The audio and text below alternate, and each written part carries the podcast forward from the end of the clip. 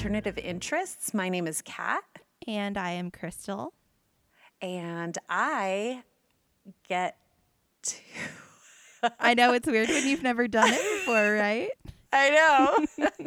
That's all right. and I get to tell you another story today, another case.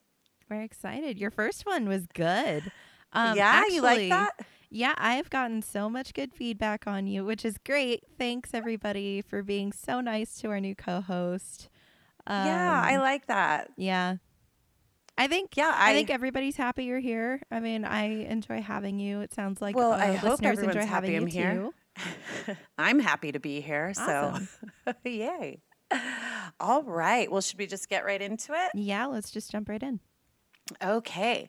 Well, this is a story that happened back in 1987, actually January 1st. So this is like New Year's Day.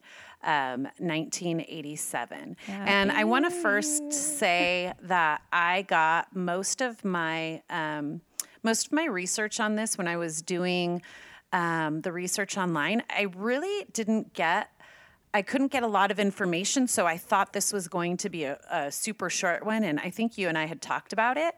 Uh, this ended up not being a short one because I found a really great source. It was a book I read by Gary C. King, and it was called Murder Most Foul True Crime Stories of Murder and Mayhem. So um, he has a lot of shorter stories in there of uh, true crime, and that's where I got a lot of this information. I love So, the name. Yeah.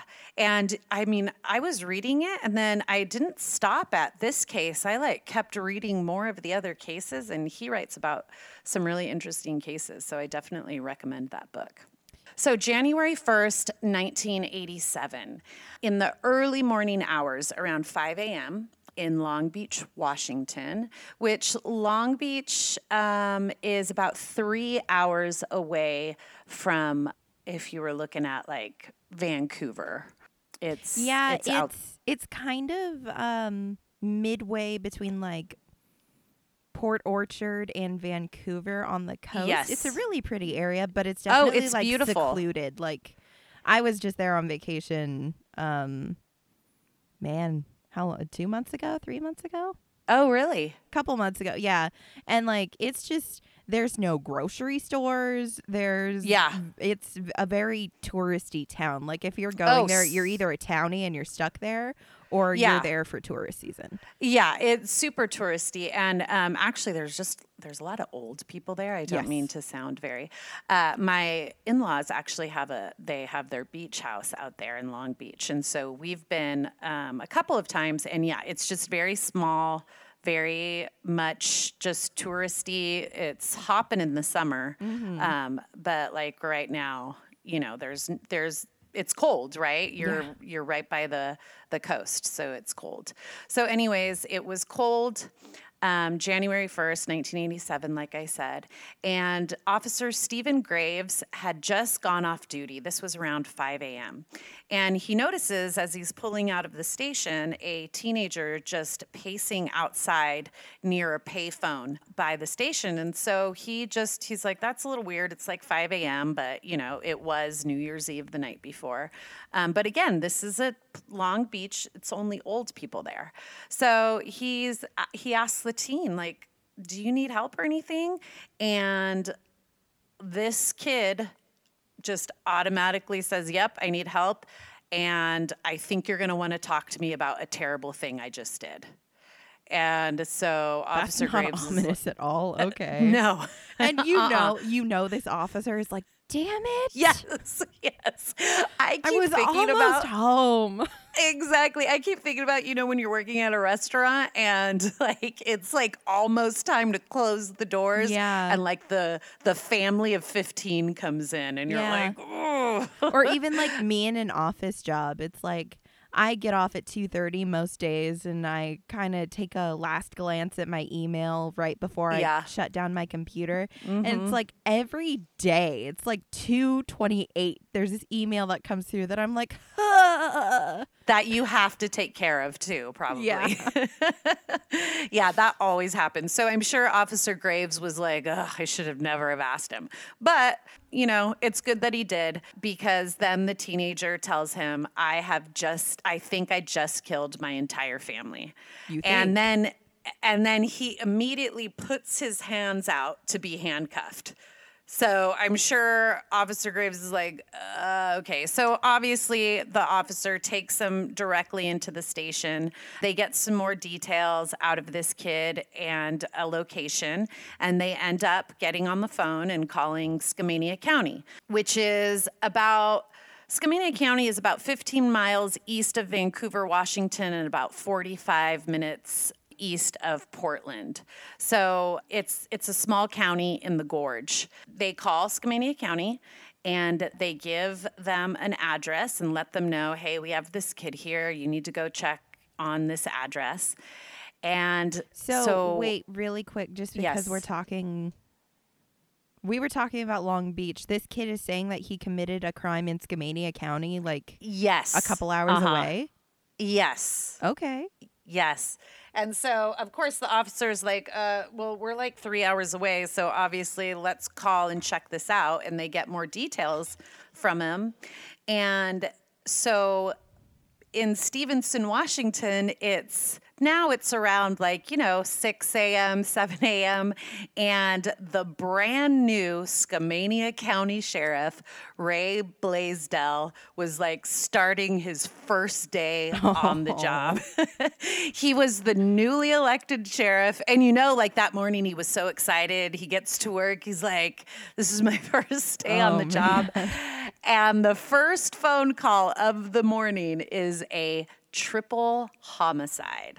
So that's not the type of call you want on, On your your, first day. Day, exactly. Or or especially exactly the call you want on your first yeah, day. maybe I This is I one of those things that like it can make or break your exactly your career, and hopefully this guy's good because he just got It- elected. But exactly. But I mean, I don't think he expected it at all because this is Skamania County and, you know, the little small towns surrounding it are just it- they're it's a very sleepy community out there. They had not had a crime like this in years.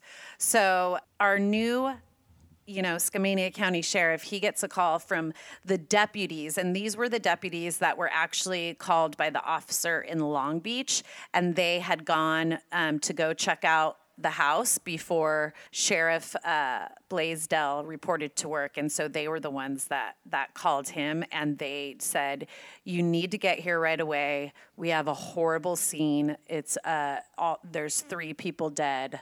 Like, send everybody."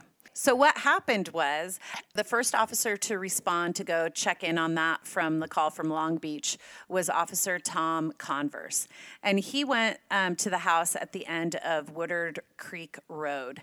Again, in this really quiet community. He goes and he takes a look. He's like, yeah, he even knew the kid. Like when they when they called him, he's like, yeah, I know I know this kid, and yeah, I'll go check in on his house. Uh, when he went over there to go check in on everything, he looked through the window and he immediately saw a woman lying in bed, and he could tell even from the window that there was blood everywhere, and she had looked like she'd been shot. So he immediately called for backup. Officer Chris Ford shows up. They both are now, after making a couple of, you know, knocking on the door and yelling, they both enter the home because obviously there's signs of distress. Someone's dead on the bed that they can clearly see.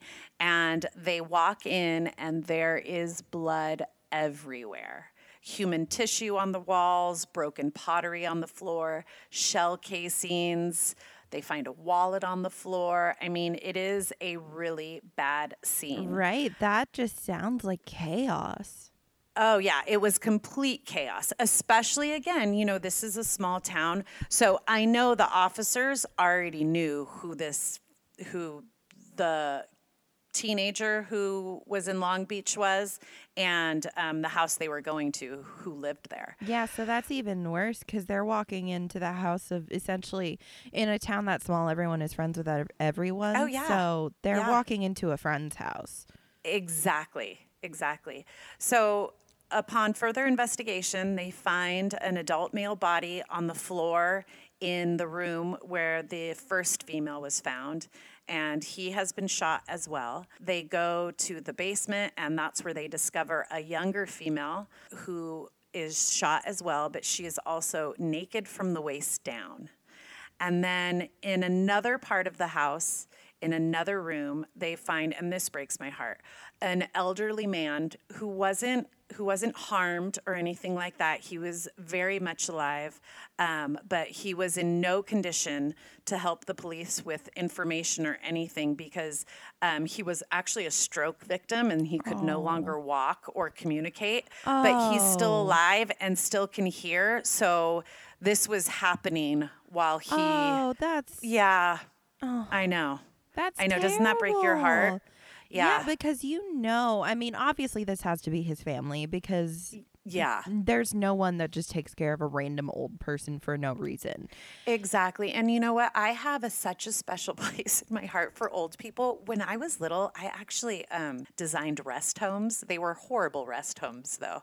Like, every, like it. Like they, it was basically a square that had like 50 beds in it, and like every bed had a night table. But I'm like, this is where old people are gonna love to live. You're modeling it off to, after like Charlie and the Chocolate Factory. You're like they can all just stay together in They'll one big all dorm, and they're all lonely, so they need friends. So they're just gonna cram right in there. Exactly. I just totally thought this is beautiful. And there was like only one window in that Oh, building. So I don't think had I gone the rest home design route, I don't think anyone would have. But that's also really much. cute that that's what you were. do- I mean, like I was I designing my own dream house, like No, I was designing a- houses, and you were designing a cattle ranch for the elderly. A cold room for the elderly just to lay in bed with just one night table. yeah.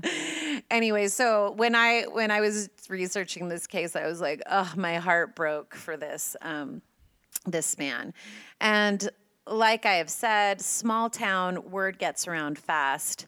Um, it wasn't long before the word got out that. Uh, that this was a crime scene in their town and something horrible had happened.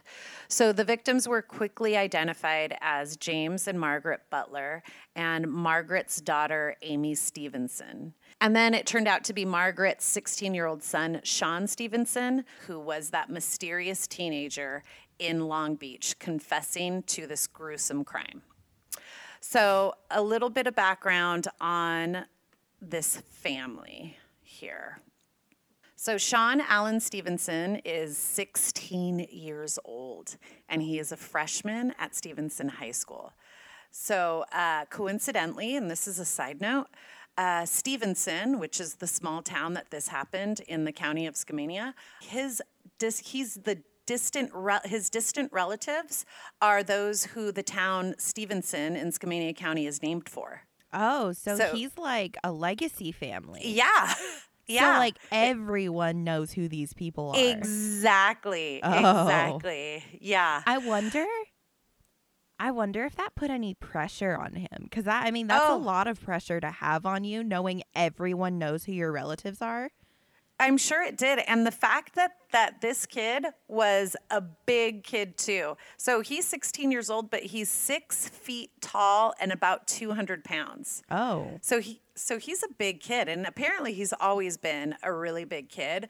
But for example, my son it has always been like well above average in the height department for his age. You treat a kid differently, especially when they're younger, when they look older. Do you know what I'm saying? When they Yeah. look bigger, so you expect more and you expect different things from them.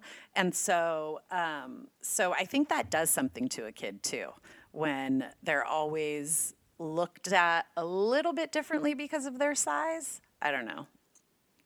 yeah. Anyways, It's almost like it you're not forcing them to grow up sooner uh, because I feel like it's a subconscious thing that you treat them differently.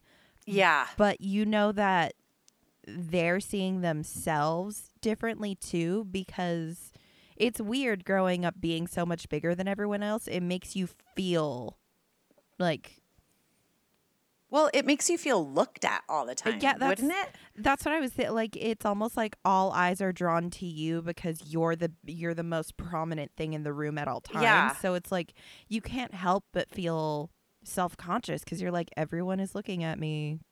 Well, and then the intention you get from it, and then, uh, and what Sean experienced too growing up is uh, the activities that they perceive you want to do, right? Like he was often asked all the time to play football and basketball, but. Sean was the type of kid that was just never interested in sports and stuff like that. He really wasn't, you know, team he didn't really he was more of a loner than a team player and that's what they said about him was uh, that he was just a quiet boy. Most of the people said he was hardworking. He was a proud outdoorsy kid like most of the kids growing up in the gorge. You know they're going to like to hunt and fish because i mean if you've ever been to the gorge in the pacific northwest i mean in the summer, like your backyard and, and all the surrounding areas is your it's your playground, and there's Yeah. tons of things to do,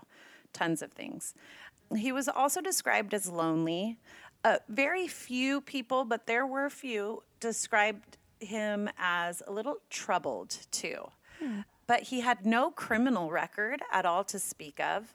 He did enjoy the party scene, if there was a party scene, I guess, in um, a little town like that. He did enjoy it, which to me um, struck me as odd because for as much as he was described as a loner, he did enjoy partying and going to little house parties that may have popped up here and there.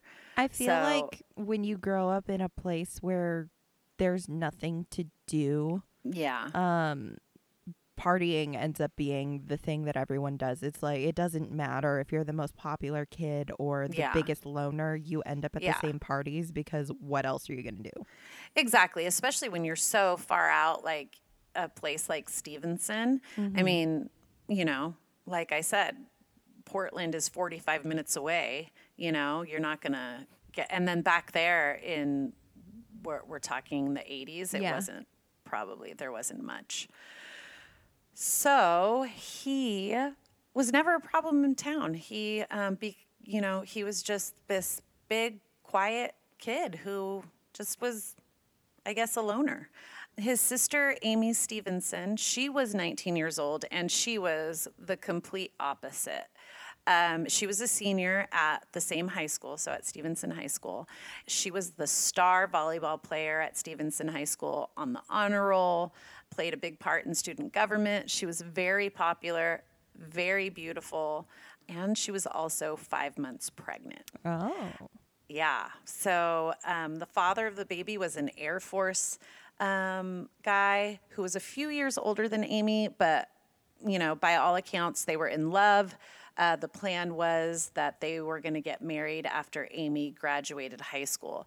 So if you think about it, she was five months pregnant in January. So she probably still would have had the baby when she was still in high school. And yeah, and then she could have gotten, I mean, she was going to graduate what like six months after that right january june i guess Um, I mean, it depends on when this school year was. I know that in Washington State right now we go Mm-hmm. September to June, but back then it may it could have been a little different. oh it could have been different you're right you're right because actually Washington is kind of strange in that because a lot of the rest of the country goes to school eh, um, August to May. oh that's right. That's right. Hmm. yeah who knows what they were doing back then. Um, and you know from what everyone said sean and, and his sister they got along very well. Um, they had a good close relationship. Sean was actually very protective of her.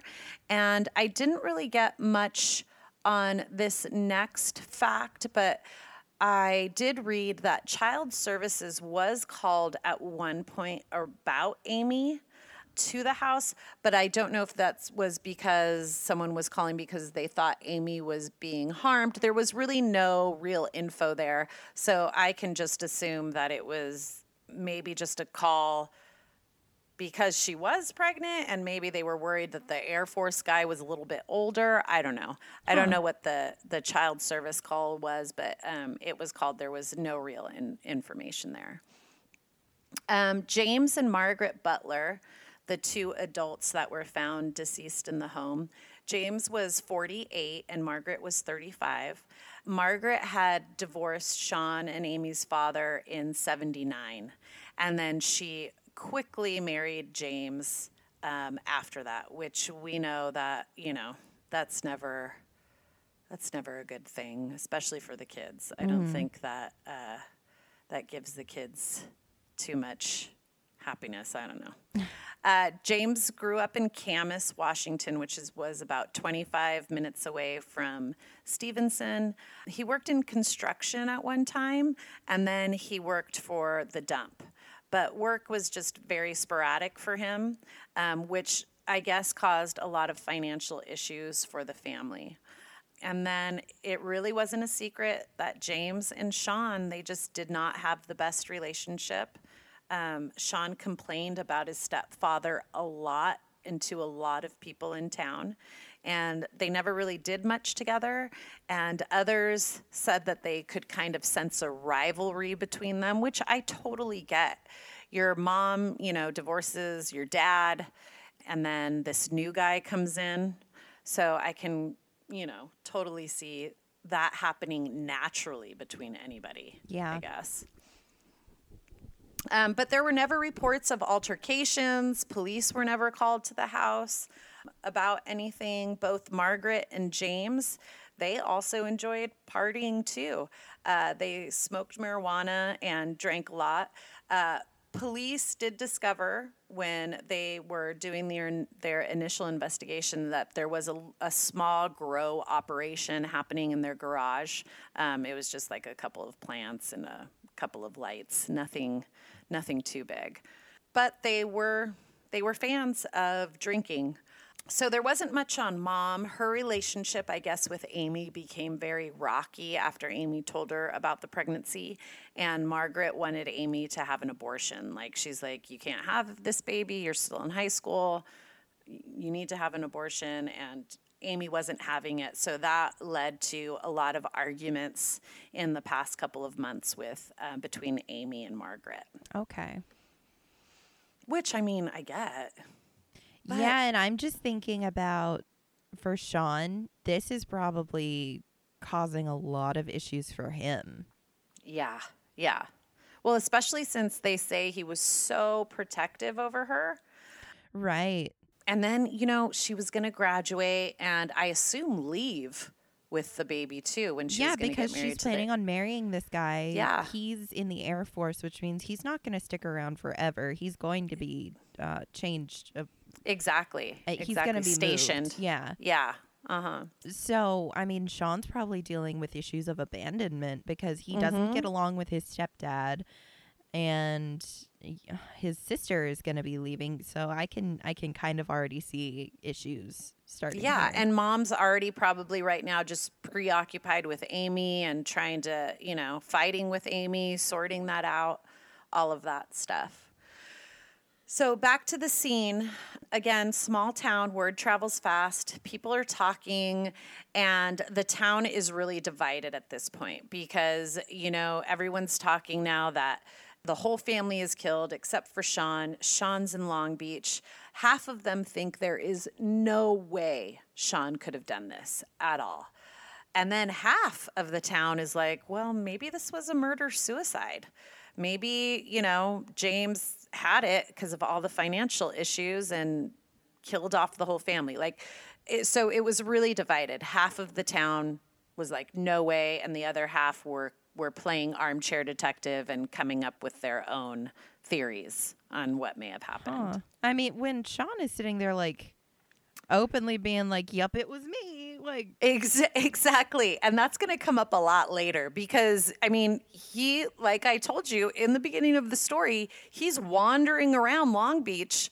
Nothing's happening out there. And he's just like, uh, yeah, I killed my family. do we Like, find out how he ended up there? Yes, we Okay. do. We do. Because I'm really let you know. curious. Like, Yes, I, I will let you know. No, he just magically appeared. magically appeared three hours away. Okay, so more and more evidence is pointing to Sean, and obviously, like we just said, his confession, right? Yeah. That would be the main piece of evidence. So, investigation of the scene by the Specialized Crime Investigation Unit starts happening, and they take over 200 pictures. And they take a lot of evidence, like the blood samples, you know, from the wall, the the tissue, um, broken pottery. They're just gathering all this evidence. Uh, they actually find evidence of semen on Amy's body. During I their, thought so since she was during their- found uh, naked. she from the was waist found down. naked from the waist down. Yes. So they find um, semen on and actually in her body. They collect a lot of guns. There were a lot of guns inside that home. That doesn't surprise me because they're in the middle of the country. Uh, I mean, I would expect no less. Exactly. Once the investigation is over, and this I found very interesting, is police let the family, the uh, other family members related to the family, come in to clean up the scene. They they But they were done processing it, right? yeah, they were done processing it, which is fine. That always happens. But I didn't know that you could just elect family members to do that. yep. Oh, Because I- um, that would be horrible. there are professional companies that will come in and do like a biohazard cleaning. Uh-huh. They are insanely expensive. Are they? They are insanely expensive.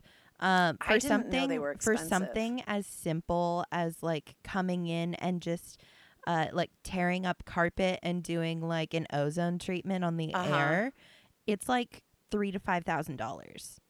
Oh my goodness. You know, I'm embarrassed to say I follow on Instagram uh, crime scene cleanup uh, accounts, Uh-huh. like pe- people that have them. And it is a, a difficult and horrible job. Yeah, I mean, you're going into a scene of a, of a crime where awful things happen. Or even something that's completely an accident. What's really interesting is that everything involving crime scene cleanup, so even something that's not this bad, like if your Uh-huh. loved one, if you cut yourself really bad in the kitchen, bad enough that you had to call an ambulance to come get you, Uh huh. the emergency response doesn't care about what's going on in your house. They will shove things out of the way, they will push things Yeah. like so they make a mess and if they have like because everything is sterilely wrapped they'll Yeah. br- they'll tear open gauze stuff and then leave it, leave yeah, like they'll the just wrappings. leave it and yeah. it's basically up to the family to clean that stuff up it's crazy I just can't, I can't imagine. it completely makes sense to me because they don't they can't care about like oh i don't want to make your house dirty like it's Mm-hmm. you're saving a life it doesn't matter Oh, totally. But I couldn't imagine like knowing that, you know, my family or someone I know has been brutally murdered and then going in there and cleaning it up. I just don't think that would be something that I Right.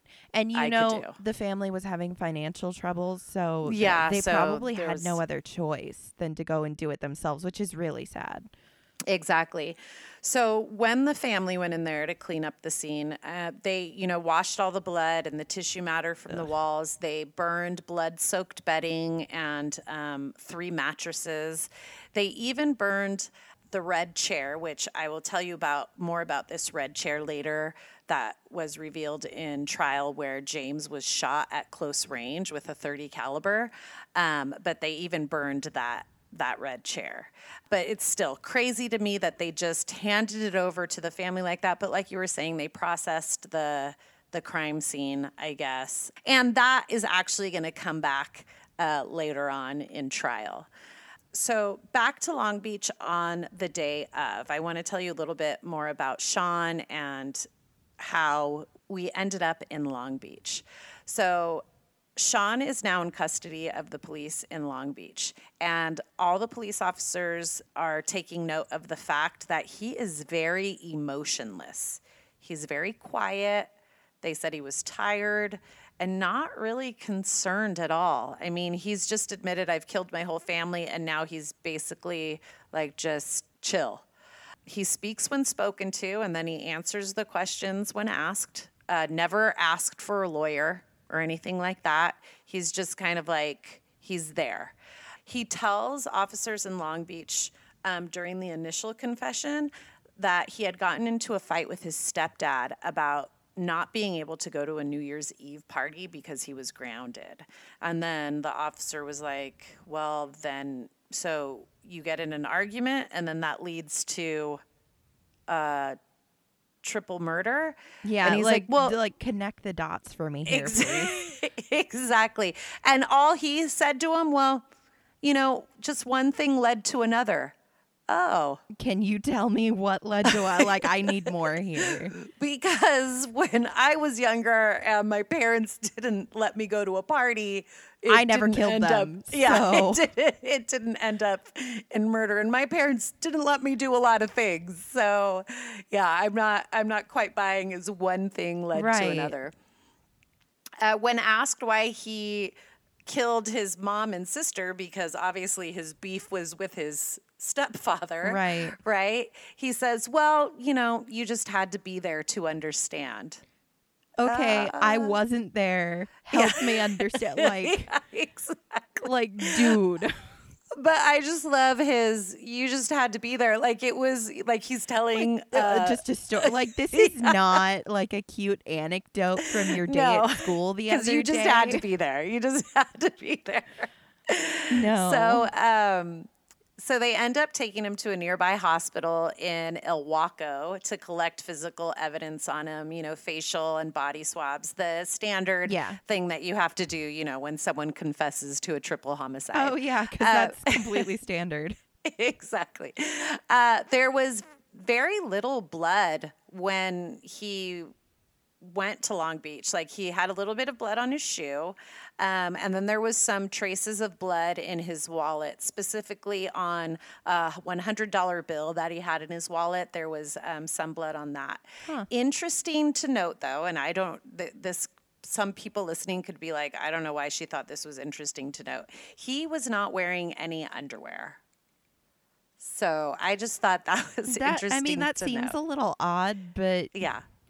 this is their Well, habits, and we are not judging them. I know, and I don't want to judge, but I also want to say he was wearing jeans, and anytime I think about someone wearing jeans That's without just a underwear, lot of chafing. that's just a lot of contact with your special parts that just That, like, doesn't like- feel comfortable. I can like when I wear jeans, I get like seams rubbing me in wrong places, and I'm wearing underwear. Ex- so- Exactly. Oh, and then don't get me started on just the thought of if jeans were wet. No, I can't. I can't. That is, oh no, I need to get that thought out of my mind. I can't. The thought of wet jeans on a person makes me want to vomit. I don't even know why. Okay. Those are my issues, though, not anyone else's. I am. I apologize in advance. So, anyways, Officer Christopher Ford from Skamania County travels. He he is tasked to go and pick up Sean Stevenson in Long Beach. When he gets to Long Beach, he finds James Butler's missing Ford pickup. Uh, that when they were at the scene, they're like, "Oh, his car is missing. Where could his car be?" Well, it's obviously in Long Beach, just conveniently parked at the station which I guess that's where just Sean ended up just driving straight to Long Beach That is just to park at the weirdest thing. station. Did Sean have any connections with Long Beach? He does. He has one connection in Long Beach, and that is his father. His father does live in Long Beach, but he never went to see his dad Huh. at all. Yeah. So I am I'm not sure. He had other plans, which I will I will tell you about in a second. Okay. The truck, the, it was the truck that Sean drove to Long Beach. And inside the truck, the officer finds several interesting items. He finds several rifles, one of them being a 30 caliber Marlin rifle.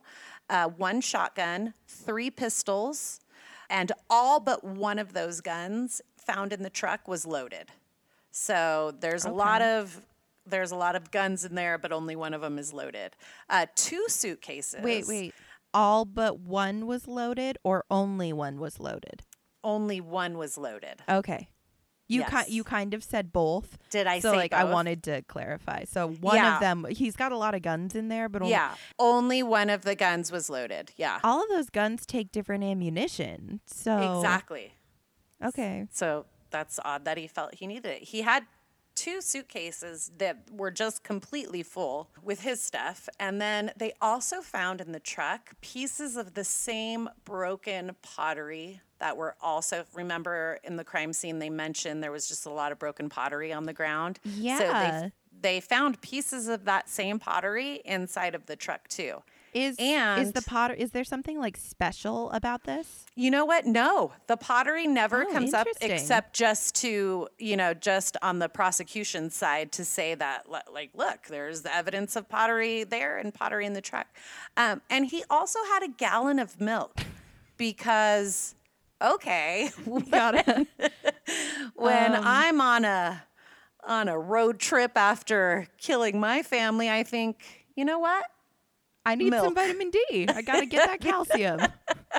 I Okay. gotta, I gotta keep my bones strong. I guess. I don't know. but that's what they found in the um, in the truck. Sean gets, you know, he they pick him up, they take him and the truck, obviously, back to Skamania County, and this is what is determined after after the invest after the initial investigation and um, everything. So what the police say it, and the detectives say is shortly after midnight, someone, obviously presumably Sean, because remember he has confessed to this crime, Right. comes into the house and shoots James Butler in the head from at least 30 inches away.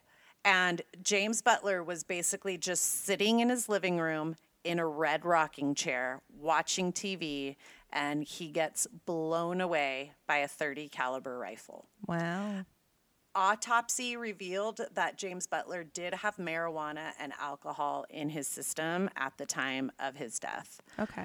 But this sounds like it was kind of normal. Like Yeah, if they did not was. find those things, it would have been Yeah. odd. Mm-hmm. yeah, there wasn't an insane amount. It was just found in the autopsy, and I just, you know, felt Okay. it was relevant. Margaret Butler was shot as she was laying in bed with the same 30 caliber that James was shot with. But it is assumed that she was sleeping since she was just laying on her right side and someone basically just went in there and also blew her away at close range. Um, it destroyed the side of her face and her brain. It says the right side of her face and brain. So basically, she was lying on her left side then. There was also marijuana and alcohol in her system as well. Okay. Amy was killed in the basement in bed. So I assume that that's where Amy's bedroom was. Okay. I didn't I didn't hear any different, but I guess that's her bedroom was in the basement, but she was killed there. Amy's death was a little different though. She was shot with a 22 caliber in the right temple and then she was raped. Ugh. Um, I, I was knew na- that was coming, but it's still Yeah. gross. Yeah. And then she was shot again. Oh, After. interesting. Yes. Yeah. So they said she was she was killed right away. Obviously, that the shot, you know, killed her in the right temple. Then she was raped, and then she was shot again in her right cheek. Both shots were less than three inches away when they were fired, and there were no drugs or alcohol in her system. Which is good. That's a responsible Yeah. mother right there. Exactly. I really feel everything that I read about Amy and heard about Amy. I think Amy had this plan. You know, I don't think pregnancy was a part of her plan, but she she had a plan for that. She was going to get married to this guy whom she loved apparently, and they were going to get married after she graduated high school and just live their life. So it's really sad that that opportunity was taken away from her. Mm-hmm. So one would think we have a confession, we have a crime scene that matches up. case closed, right?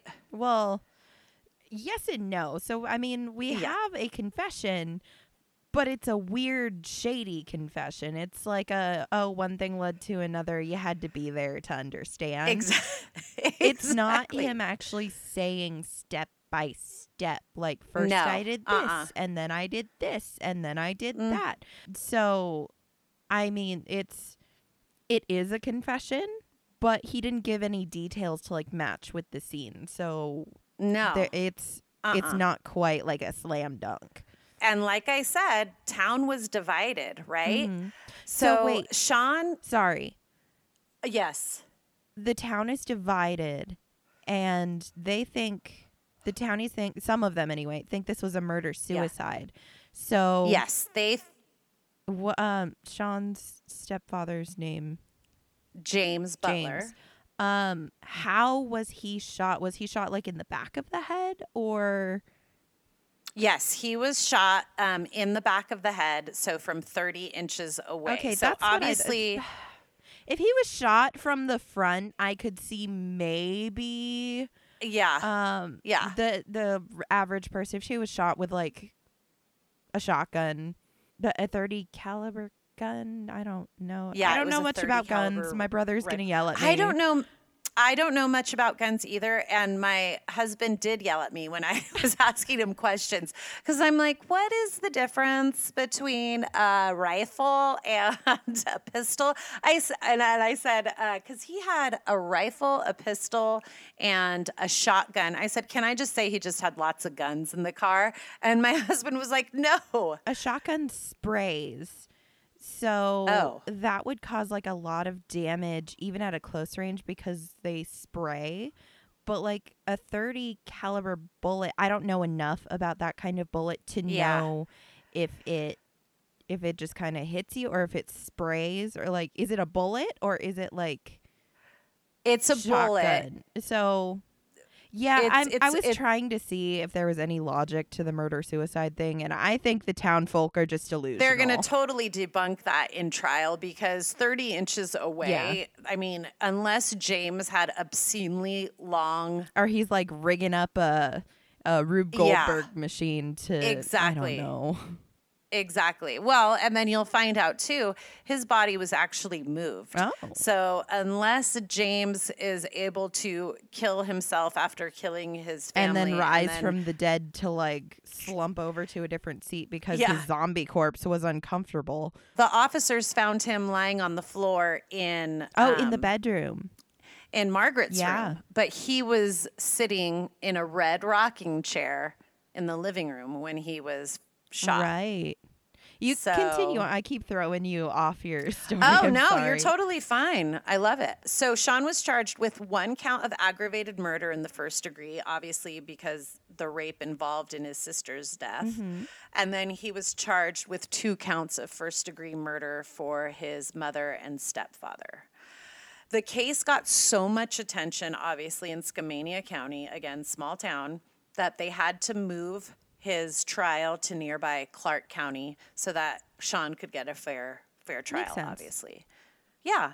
The judge in Clark County, though, ruled that Sean must be tried as an adult, even though he was only 16 at the time of the confession and the murders. Good.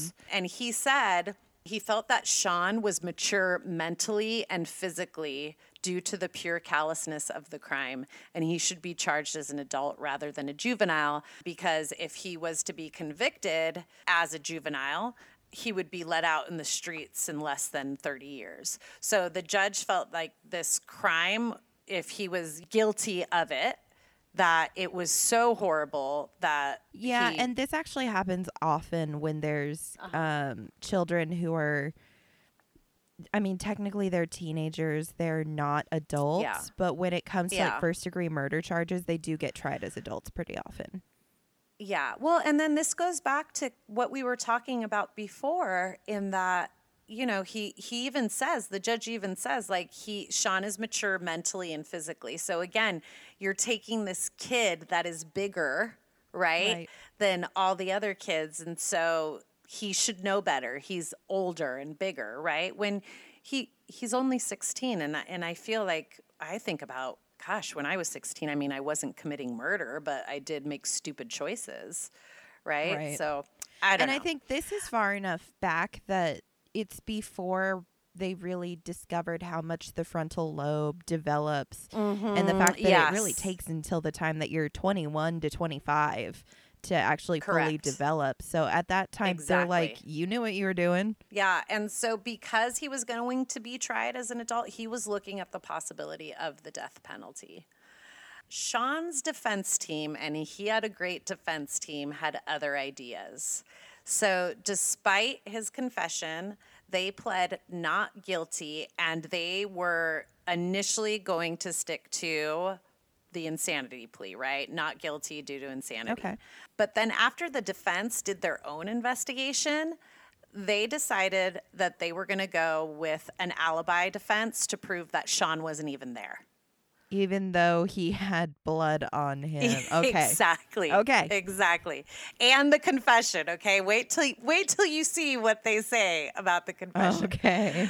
So, at trial, Sean even testified in his defense. Really? Okay. So they let him. They were brave enough. The def- it was the def- the defense team called him to the stand. Like the defense brought him up there. So they were pretty. They were pretty convinced that he could convince a jury. Wow. Right. This was Sean's kind of story side of the story. So Sean said he was over at a friend's house that night on New Year's Eve, which was confirmed by the two friends. They even brought those two friends on the witness stand. So he was over at, at this house, and the house that he was at, it was um, at a boy last name Miller. They were at the Miller's house, and this house was behind. Sean's house. Okay. So it was It's like, the he- he backyard just touched. yeah, the backyard. Yeah, but the house is on a, a hill a little bit. The Miller's house, a little bit of a like incline. So th- if they were looking outside, they were looking down at Sean's house, Okay. basically. Yeah. They said he said he was there. He was hanging out with two friends, and then Sean and his two friends. This is I laugh because I'm just like, uh, you had to be there. After midnight, they heard shots coming from. They said they heard shots coming from Sean's house, which okay, it's New Year's Eve. You know, sometimes people you know shoot off guns at midnight, right? Like I've heard that before, haven't you? Yeah. Keep I haven't shot off a gun, but I've heard fireworks. So which I mean, conf- I've got my own thing about this. I mean, I have lived in some shady places. I have also lived with my share of rednecks. Um I mean, even in my neighborhood I live in right now, if I'm he- if I hear a boom outside, I'm just like, "Yep, that's the neighbors again." Like I know it's gunshots sometimes sometimes it's not, but like sometimes I'm like, "Yep, Yeah. that was a gun." Yep. And I, I just kind of I'm inside, I'm fine. So Yeah. And you know what? That's kind of what they said they did. They heard shots and they didn't think anything of it. They were just like, okay. But, you know, I was thinking, gosh, it, like they're behind the house and they they heard it and were able to identify it as coming from Sean's home. that's a little odd. So wouldn't you, being Sean, be like, "Oh my gosh, I just heard shots. It sounded like it was coming from my house. I'm gonna go check on him." unless this is like a normal thing that maybe Yeah. maybe his Well, we are in stepdad goes in the backyard and just like does some target Shoots practice. off a gun. Shoots off a gun. Right. Maybe that's normal and maybe he's just like, ugh, I'm not gonna go home. Sounds like James is outside doing some target practice.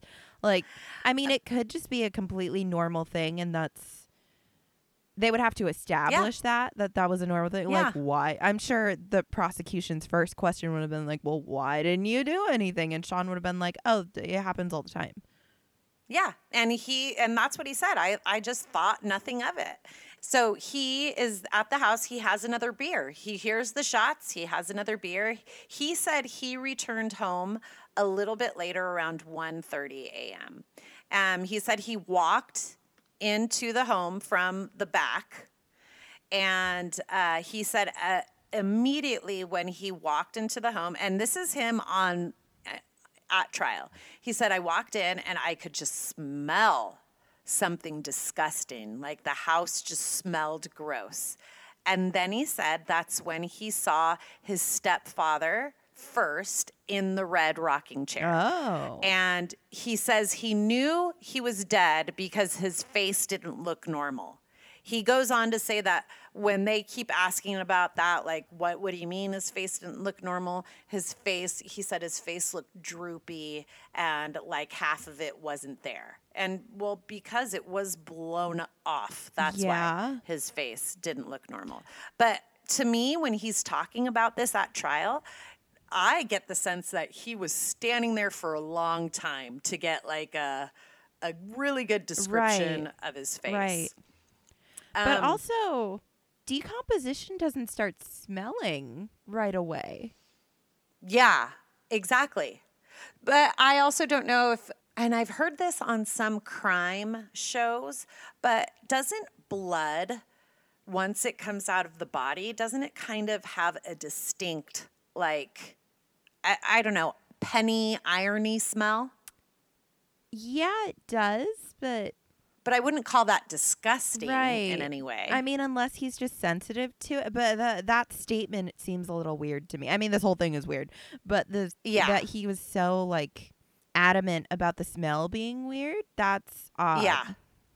Yeah, he he said it just smelled weird and then he he saw his stepfather first and then he didn't know what to do.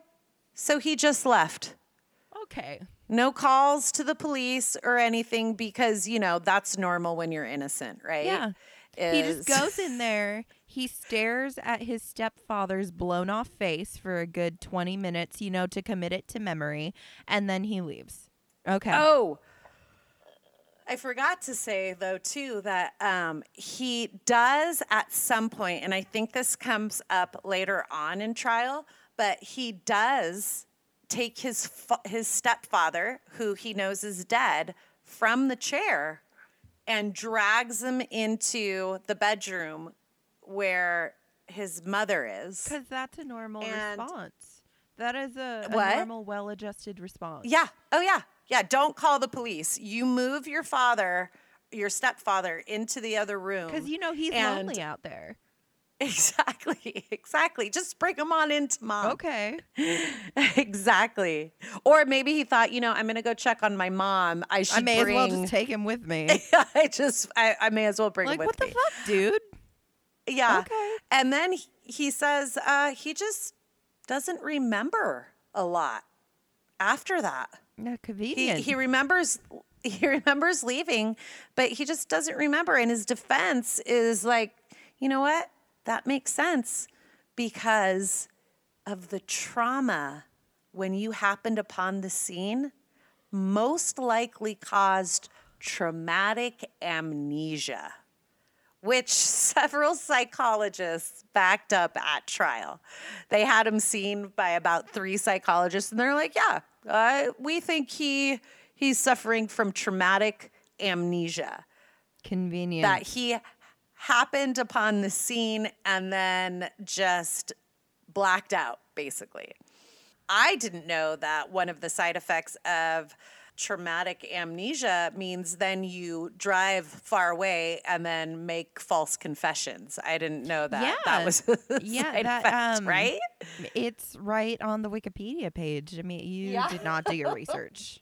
Defense says that this claim, um, they claimed this condition that may have caused Sean to dissociate from reality and then fabricate facts. Oh, So obviously, this so- kid is so traumatized that he has now escaped reality completely and he is an alternate universe where it seems like a really good idea to tell the police I did it. You know who else is suffering from this traumatic amnesia is his defense team. Exactly. because you know they are fabricating facts left and right here. You'll love this. When asked by the prosecution why he moved his stepfather's body to the bedroom where his mother lay murdered, Sean says he was trying to spare his step grandfather, who was the ed- elderly gentleman, from seeing this. You mean the guy who literally can't move from where he was is just going to Ex- so exactly? so not only do we have the super convenient like I walked into the house and I'm just gonna Yeah. move like your Yeah. uh, your grandfather step grandfather who suffered Yeah. a stroke and literally can't do anything for himself is just gonna magically hop up out of bed and Yeah. happen into the living room and Yeah. I don't have another stroke I don't know Exactly. He can't even walk by himself or talk. So I don't know. I I I appreciate the fact that Sean's trying to be very sensitive to uh, his step grandfather, but you know he was. And and another thing that gets me too is that um, that poor old man was just lying there helpless, listening to probably all of this go down because he can still hear. right He's and thinking still- that he's gonna be next I know. Could you imagine just the fear and then not being able to do anything about it and then just laying there? yeah That had to have been awful. and like the suspense because you know time passed between um yeah. so i mean just imagining this guy laying there so you hear the door open you're like oh someone's home yeah i mean he Yeah. he could have even been sleeping at this point i would fully expect that he's sleeping at Mhm. midnight Mm-hmm. The first gunshot Totally. wakes him up and at that Yeah. point you're like sometimes you like you hear stuff and i mean a gunshot's a gunshot It takes a while like to process. it takes a second for you to process and so he's laying Yeah. there i don't know how much time passed between the first shot and when he went in and shot his mother but you know it wasn't like bam bam so he Oh, hears yeah. he hears the second shot and that's when it really sinks in they're like oh shit something is happening he can't do Ex- anything and so he's just Yeah. kind of sitting there. Sean goes then- downstairs to his sister, and there's a shot there. And so, two shots. well, there's the first shot before Yeah, he rapes and her, and he- there's time in Mhm. there, so you know that the grandfather is sitting there like, well. Okay, that's three people. And then he hears a fourth shot, and he doesn't know that it's Sean doing this. So he can only assume, okay, there are five people in this house. There were four shots. I'm next. So, like, Exactly. this poor old man. and just laying there. Just laying there. Yeah. And then the police don't get there till when? Uh, the next, Six in like the morning. in the morning, like at six or seven in the morning. yeah. and he can't do anything. Ugh. He needs to go to my my rest home. I'll take care of him. So the defense suggests murder suicide that James was having, you know, there was a lot of financial issues and he just killed off the whole family. Or they say perhaps he raped Amy and then just killed the entire family to cover it up. Cause that's that's also a well-adjusted thing you do. What? Exactly. Or they claimed that maybe this could have just been a drug deal gone wrong because after all, they did have a grow operation. The the two James and Margaret were obviously fans of smoking weed. They even their whole big like piece of evidence was a fingerprint expert who claimed that the there was a fingerprint found on a bag of weed that was in um, Mr. Butler's room that did not match Mr. Butler Oh or Sean Stevenson. So they're like, see, this here's here's probable cause right here. Like there could have been another person in this room. Oh my god. So thankfully though, we have a great prosecution team and they aren't having any of this. I'm not having any of this. no. So they bring in multiple witnesses. There was one guy who saw Sean shortly after 1 a.m. that night, and he said that Sean told him in like just like a passing conversation, like, hey man, I, I think I killed my parents. Now, this guy that he was talking to, that Sean was talking to, was also in some legal trouble himself and was anticipating like a jail stay soon. So Sean even mentions to him, yeah, I might see you in jail. I think I, I, I think I killed my parents. And this guy was kind of like, oh, okay, cool. And like just didn't really think anything of it. Another friend of Sean's that took the stand said that he, at various times during his friendship with uh, Sean, had seen him argue with his stepfather, and that um, at one point they were arguing over a gun. Sean had a lot of guns, Mr. Butler had a lot of guns, and um, he had stated in front of his friend and actually in front of um, his stepfather too that you know one of these mornings you're gonna come and tell me to go to school and i'm just gonna blow you away. So uh, there was a friend that could kind of attest to to the the friction between sean and his his stepfather. And then there was the skamania uh, general store clerk and, you know, it's a small town, so there's a small little store. There's a gas station right there in front of the store, too. And he says that he witnessed Sean come to get gas for what he said was his, his parents' pickup. He's like, I need to get gas for the truck. And he was like, all right. And he was wearing a, this guy said that Sean was wearing a bandolier with ammunition. Like fucking. Rambo? yes.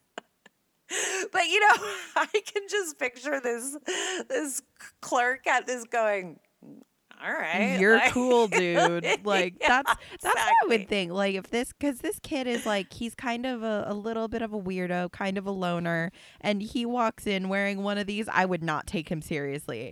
I'd be like, no, I would be I'd like, be like, right. you're cool, dude. like, yeah, go home now. Yeah. And then he also says that he saw him speed past, so like going out of town past the gas station around 2:30 a.m. in the pickup truck. Okay. So that was another witness. Then they brought in a 15 year old witness who, in some accounts, say it was Sean's girlfriend. Others say it was just a friend that didn't really know Sean that well. But she lived in Long Beach and she testified that the night of the murders, she received a call from Sean like around 1 or 2 a.m., asking her if she wanted to go to Mexico with him because he shot his entire family. Dude, you're trying to get out of the country. Obviously, Canada is right there. like, Exactly. no, we're going to go to Mexico. I've got my gallon of milk and my two suitcases. and we're going to go to Mexico. We are going to be hydrated, damn it. exactly. Okay. And she basically said no, thankfully. The one 15 year old in ever existed that have some has some sense about her, but she said no. And she told the jury that she just really didn't think anything of it, that she just thought he was joking. Which I I don't know. A lot of people say this, I find, in trials when someone calls them to confess to something and they're like, oh, I just totally thought they were joking. I don't think any one of my friends has ever called me in the middle of the night Right. and been like, I just killed my family. Like, You ha ha ha, Mexico?" dude, let me sleep. exactly. First of all, I wouldn't even answer the phone, A, because I'm sleeping, and B, I don't know. I just, I guess it depends on the person. I also kind of think that sometimes when people are like, "Oh, I thought they were joking," it's like a self-defense kind of thing. They're like, "Well, Yeah, if yeah. I admit that I knew something was wrong and I didn't call anyone about it, well then I'm in the wrong. But if I thought it was a joke, then it's not my fault." Exactly, because I thought it was a joke. And so that's why I didn't say anything. Exactly. So they bring in forensic ex- experts uh, that disprove the claim that it could have been a murder suicide. Um, and it's basically everything we talked about before because of the range at which Mr. Butler was shot, the area at which Mr. Butler was shot. Um, it was impossible for a self inflicted wound of that kind to come from from him. It had to be somebody else. So there was a lot of uh, testimony about that, and just the fact that the gun that he ended up, or he would have shot himself with, ended up in the truck in Long oh, Beach. Oh, yeah. with with Sean Stevenson. So. I mean, with only Sean's fingerprints on them. So, I mean, I don't know determine what you will. The claim that Amy may have been, and you might need to help me with this one, and I didn't really look into it, and this will say a lot about uh, me as a person. But the claim that Amy may have been assaulted by her stepfather was also disproved because of the spermatiz. How do you say it? Sperma. Spermatosa? spermatoza. You, so this is what I'm thinking, and you can edit this out. So there was spermatoza found on her pubic area that could have not come from James, and this I think was prior to getting anything DNA tested, because um, he had a vasectomy years prior. So the only thing, and he could no longer produce that. So the only thing I thought of when I heard that was, you know, pre cum. Well, Um, no. So, um, I mean, obviously, men who have had vasectomies still ejaculate. Yeah. There's no sperm in it.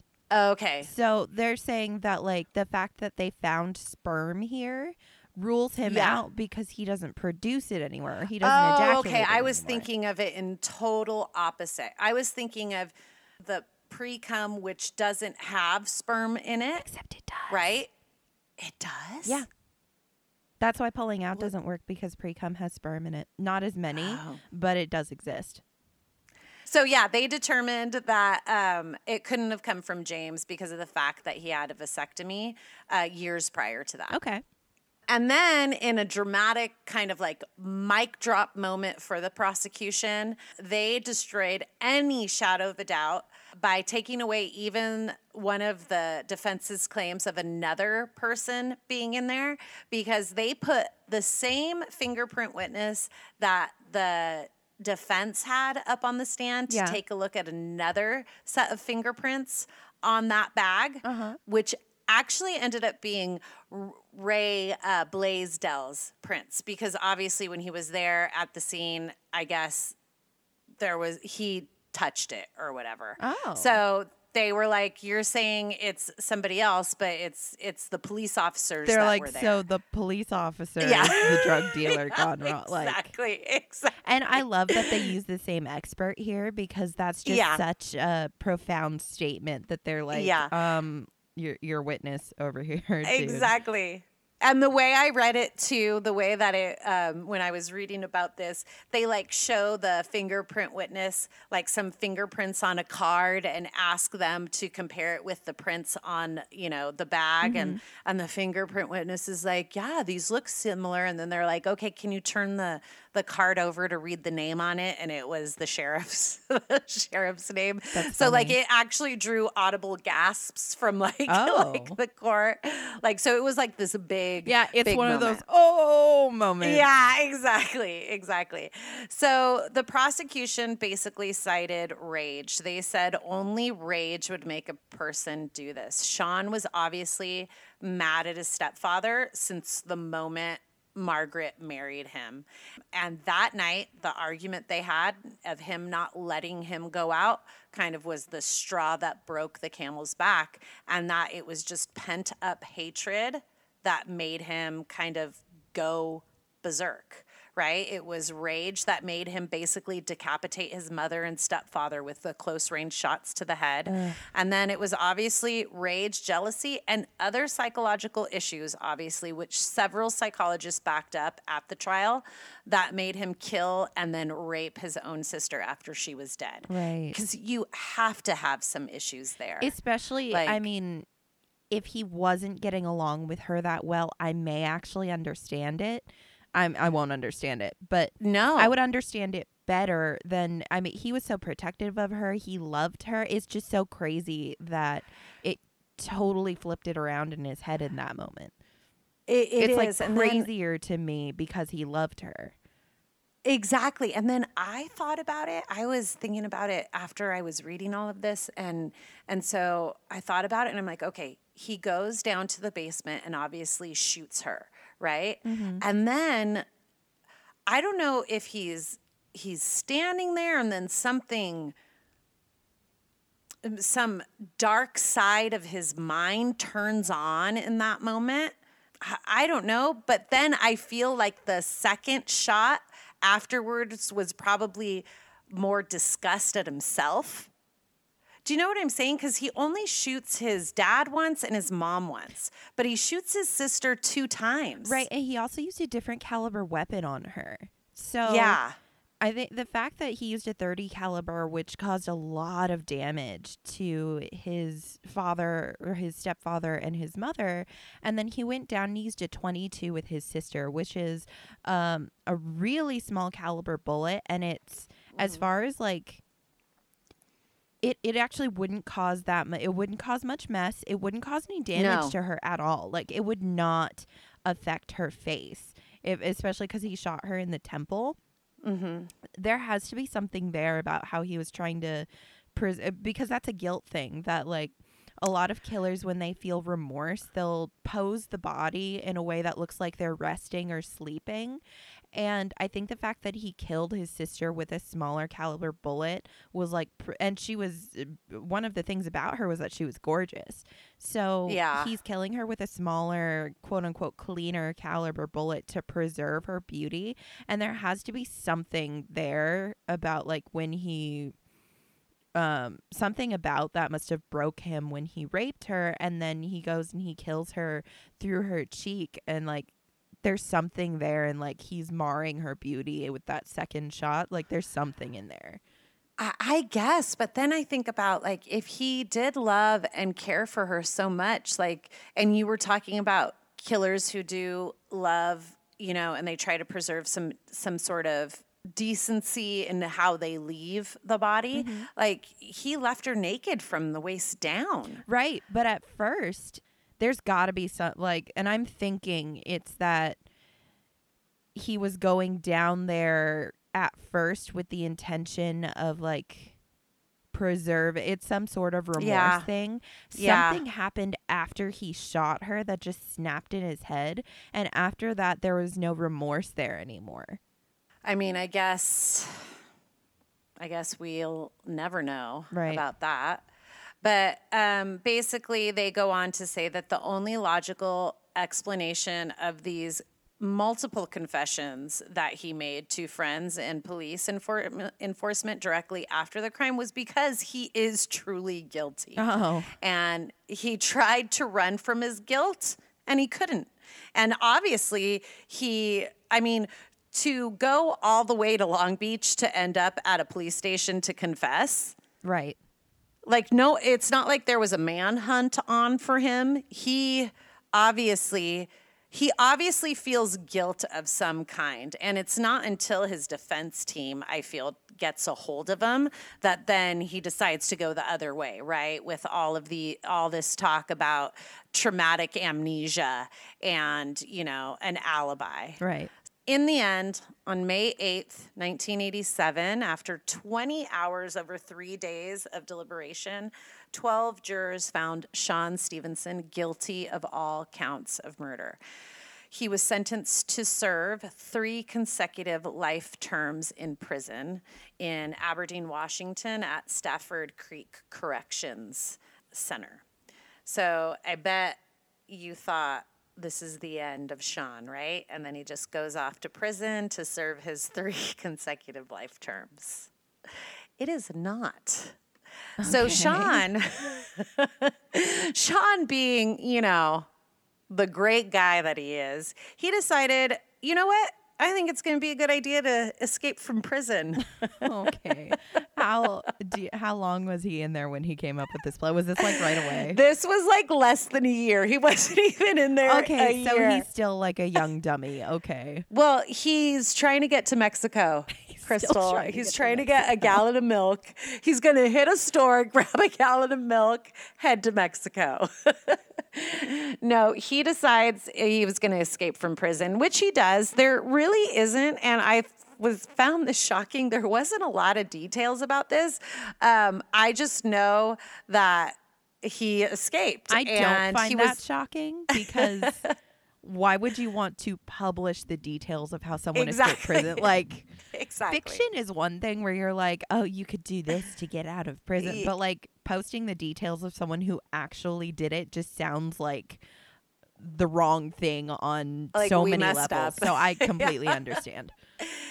Um, he was only out for a few hours. He was he was captured shortly after. I bet you he walked to a police station and was like, uh, you're going to want to arrest me when you hear about the terrible thing I did. oh, by the way, Um, I'm still in my jumpsuit. Um, you mind taking me home? One thing led to another. You had to be there. And, well, you basically had to be there. Um, he was a cap- he was captured a few hours later, and he was charged with uh, escape in the first degree, theft in the first and second degree. What did he so I'm only assuming. Yeah, well, I'm a, I'm a, you know what I'm going to say is a gallon of milk. I don't know. I don't know. Maybe a car. I don't know. But that would be auto theft, I guess, right? He stole something and I hope it was worth it because he, that just only added more years to his other sentence. I mean, so now he has all this other charges against him. Since his sentencing, Sean and his team filed and continue to file every appeal possible. Like Sean's like, I gotta get out of here. His team claims that the officers in Skamania County unlawfully entered the house and collected evidence when they should, yeah, when they should have only been there to check the house. Okay, so, So they go to check and they see a dead body, but they're Yeah, like, "Oh yeah, shit, we uh-huh. gotta leave." Like, what? Yeah, they're saying that Sean even says, I didn't give them permission to go in the house. I just told them to go check on the house. Okay, but it doesn't matter because once No. once a police officer goes to a scene of anything, if they if any Yeah. of their senses, and I'm not talking about a sixth sense because unfortunately that doesn't count, but if any of their No. five senses tell them that something is wrong inside a house, they have probable cause to enter. And he could Exactly. see a dead body through the window. Exactly. And they are trying to get around that somehow. Um, it's not working though. Obviously, any judge hearing that appeal, they're like, uh, sit down, sit They're down. like, Like, um, no. go back to your jail cell, sir. We'll give you a gallon of milk if it'll shut you up. Exactly. Just stay there. They also, his defense team even brought up the fact that, um, well, you know what? The family that was given permission so soon after the investigation was again processed and cleared uh, to clean, they may have destroyed evidence that could have found Sean innocent. So I that- mean, that is a fair argument to make, yeah, but, but, but they need to be saying what potential evidence was destroyed. Exactly. Like, because a lot of the evidence, and again, the confession pointing to Mr. Stevenson. So, the latest attempt actually came recently in 2017, the latest attempt to try to appeal and to reduce his sentence and get him out. Um, when Sean and, and his team, as a result of the Miller versus Alabama case, Funny when you said it's not the end of the story. I actually thought Yeah. you were talking about this. Uh, yeah, uh huh. So when that came out, where you cannot sentence minors who are tried as adult to life sentences, that, that they should get at least the possibility of parole, is what I understand Yes. was the Miller versus Um, they were saying that it's unlawful to sent. It's cruel and unusual punishment to sentence minors to life without parole. And so because they at least should get. uh, for every yeah for every conviction um that was already in place at the time and this has affected so many cases. Um, Mm-hmm. Uh-huh, all of yeah. them basically have to be resentenced. And in a lot of cases the sentencing actually ends up being the judge looking at everything and they're like um yeah still no parole for you Yeah, and that's exactly what happened Good. to Sean. A judge heard the case and just ended up resentencing him to life without the possibility of parole. I mean, because you have to look at that and you have to look at the fact that this kid tried to, well, escaped from prison and then just the whole brutal crime without no real motive Right. in there, too, is what's shocking. Like, you know, I think I think he just snapped. I really do. And then he did it and then obviously this kid has a lot of guilt. And that I mean th- that's the only thing to me that could make you go drive all the way to Long Beach to confess. yeah I don't know. And I feel like some part of him must have kicked into like autopilot or something for him to be going to Long Beach of all places because Yeah. Long Beach is not someplace you just stumble upon. I mean, you have to be going to Long Beach Yeah. to get there. Yeah. So, I mean, there has there has to have been something within him that like maybe he subconsciously wanted to say goodbye to his dad one more time or something like that. But Or that girl that supposedly was his girlfriend there. Yeah. Or I mean, there has to be know. something, but it Maybe it wasn't really innocence. milk there. It wasn't Yeah. or a good milk. I don't know. in Yeah. Long Beach. I want to know if that milk was cold when they that is a good question. or was it full? Was he just like chugging on it? Like Well- I know I drank I mean, what other snacks were in there is what I want to know. I mean, you can't just have milk. Was there, were we going to have a cereal party at some point? Was there some cookies somewhere coming up? I don't know. I don't know. But that is the tragic New Year's Day case of Sean Stevenson and his poor, unfortunate family. family. I mean, that is Yes. awful. Isn't that bad? That's yeah. sad. Way to start your New Year's, right? Right. And you know, mean- like i mean, you may not have looked into us. What happened to the grandfather? The old man. Yeah. I did not look into it. I only can assume. I hope mean, someone figure else if- took him in. I I hope someone else took him in, but then I'm thinking, I hope he made it into a home. That would actually be preferable. Because knowing that James had financial troubles and yet he was still the one that the grandfather went with, yeah, somehow it makes me feel like James may have been the most stable one in that family. yeah, that's what I was thinking. or the one that too. cared the most about the father and in Yeah. that case a home would be so much better for him in the long run So, Exactly. i mean i hope he exactly. i mean if he was that fragile uh, he's dead now it's that was I 1987 I would assume. I mean i hope the rest of his life was uneventful Yeah, and I actually hope that maybe he like didn't remember any of it. I don't know. yeah Poor poor old man. what a bummer Yeah. Big bummer. But there you go. oh jeez well thank you Yeah. Hey, you know, I'm just here to spread joy. happy new year everyone Yeah. Oh, that's right. Happy New Year, everybody. That's right. I hope next year is um better well, you know what? I don't even want to say anything about next yeah year we're gonna because jinx it I I had so much hope going from 2019 to 2020 and and look at what happened there. Yeah. So we hope So, you yeah. keep listening to us next year that's Yeah, that's my yes, hope for please the new do. year Yes, and share us with your friends. Like us on Instagram. Feedback, like Crystal said at the beginning, I am is very something much that we enjoying the love. feedback. It's great. I Good, appreciate it. good, good. Well, all right. Well, thank you very much. Yep, and we will see you next next year, guys. Oh, that's right. Next year, Yeah. another story. Yep. Bye. Thanks. Bye.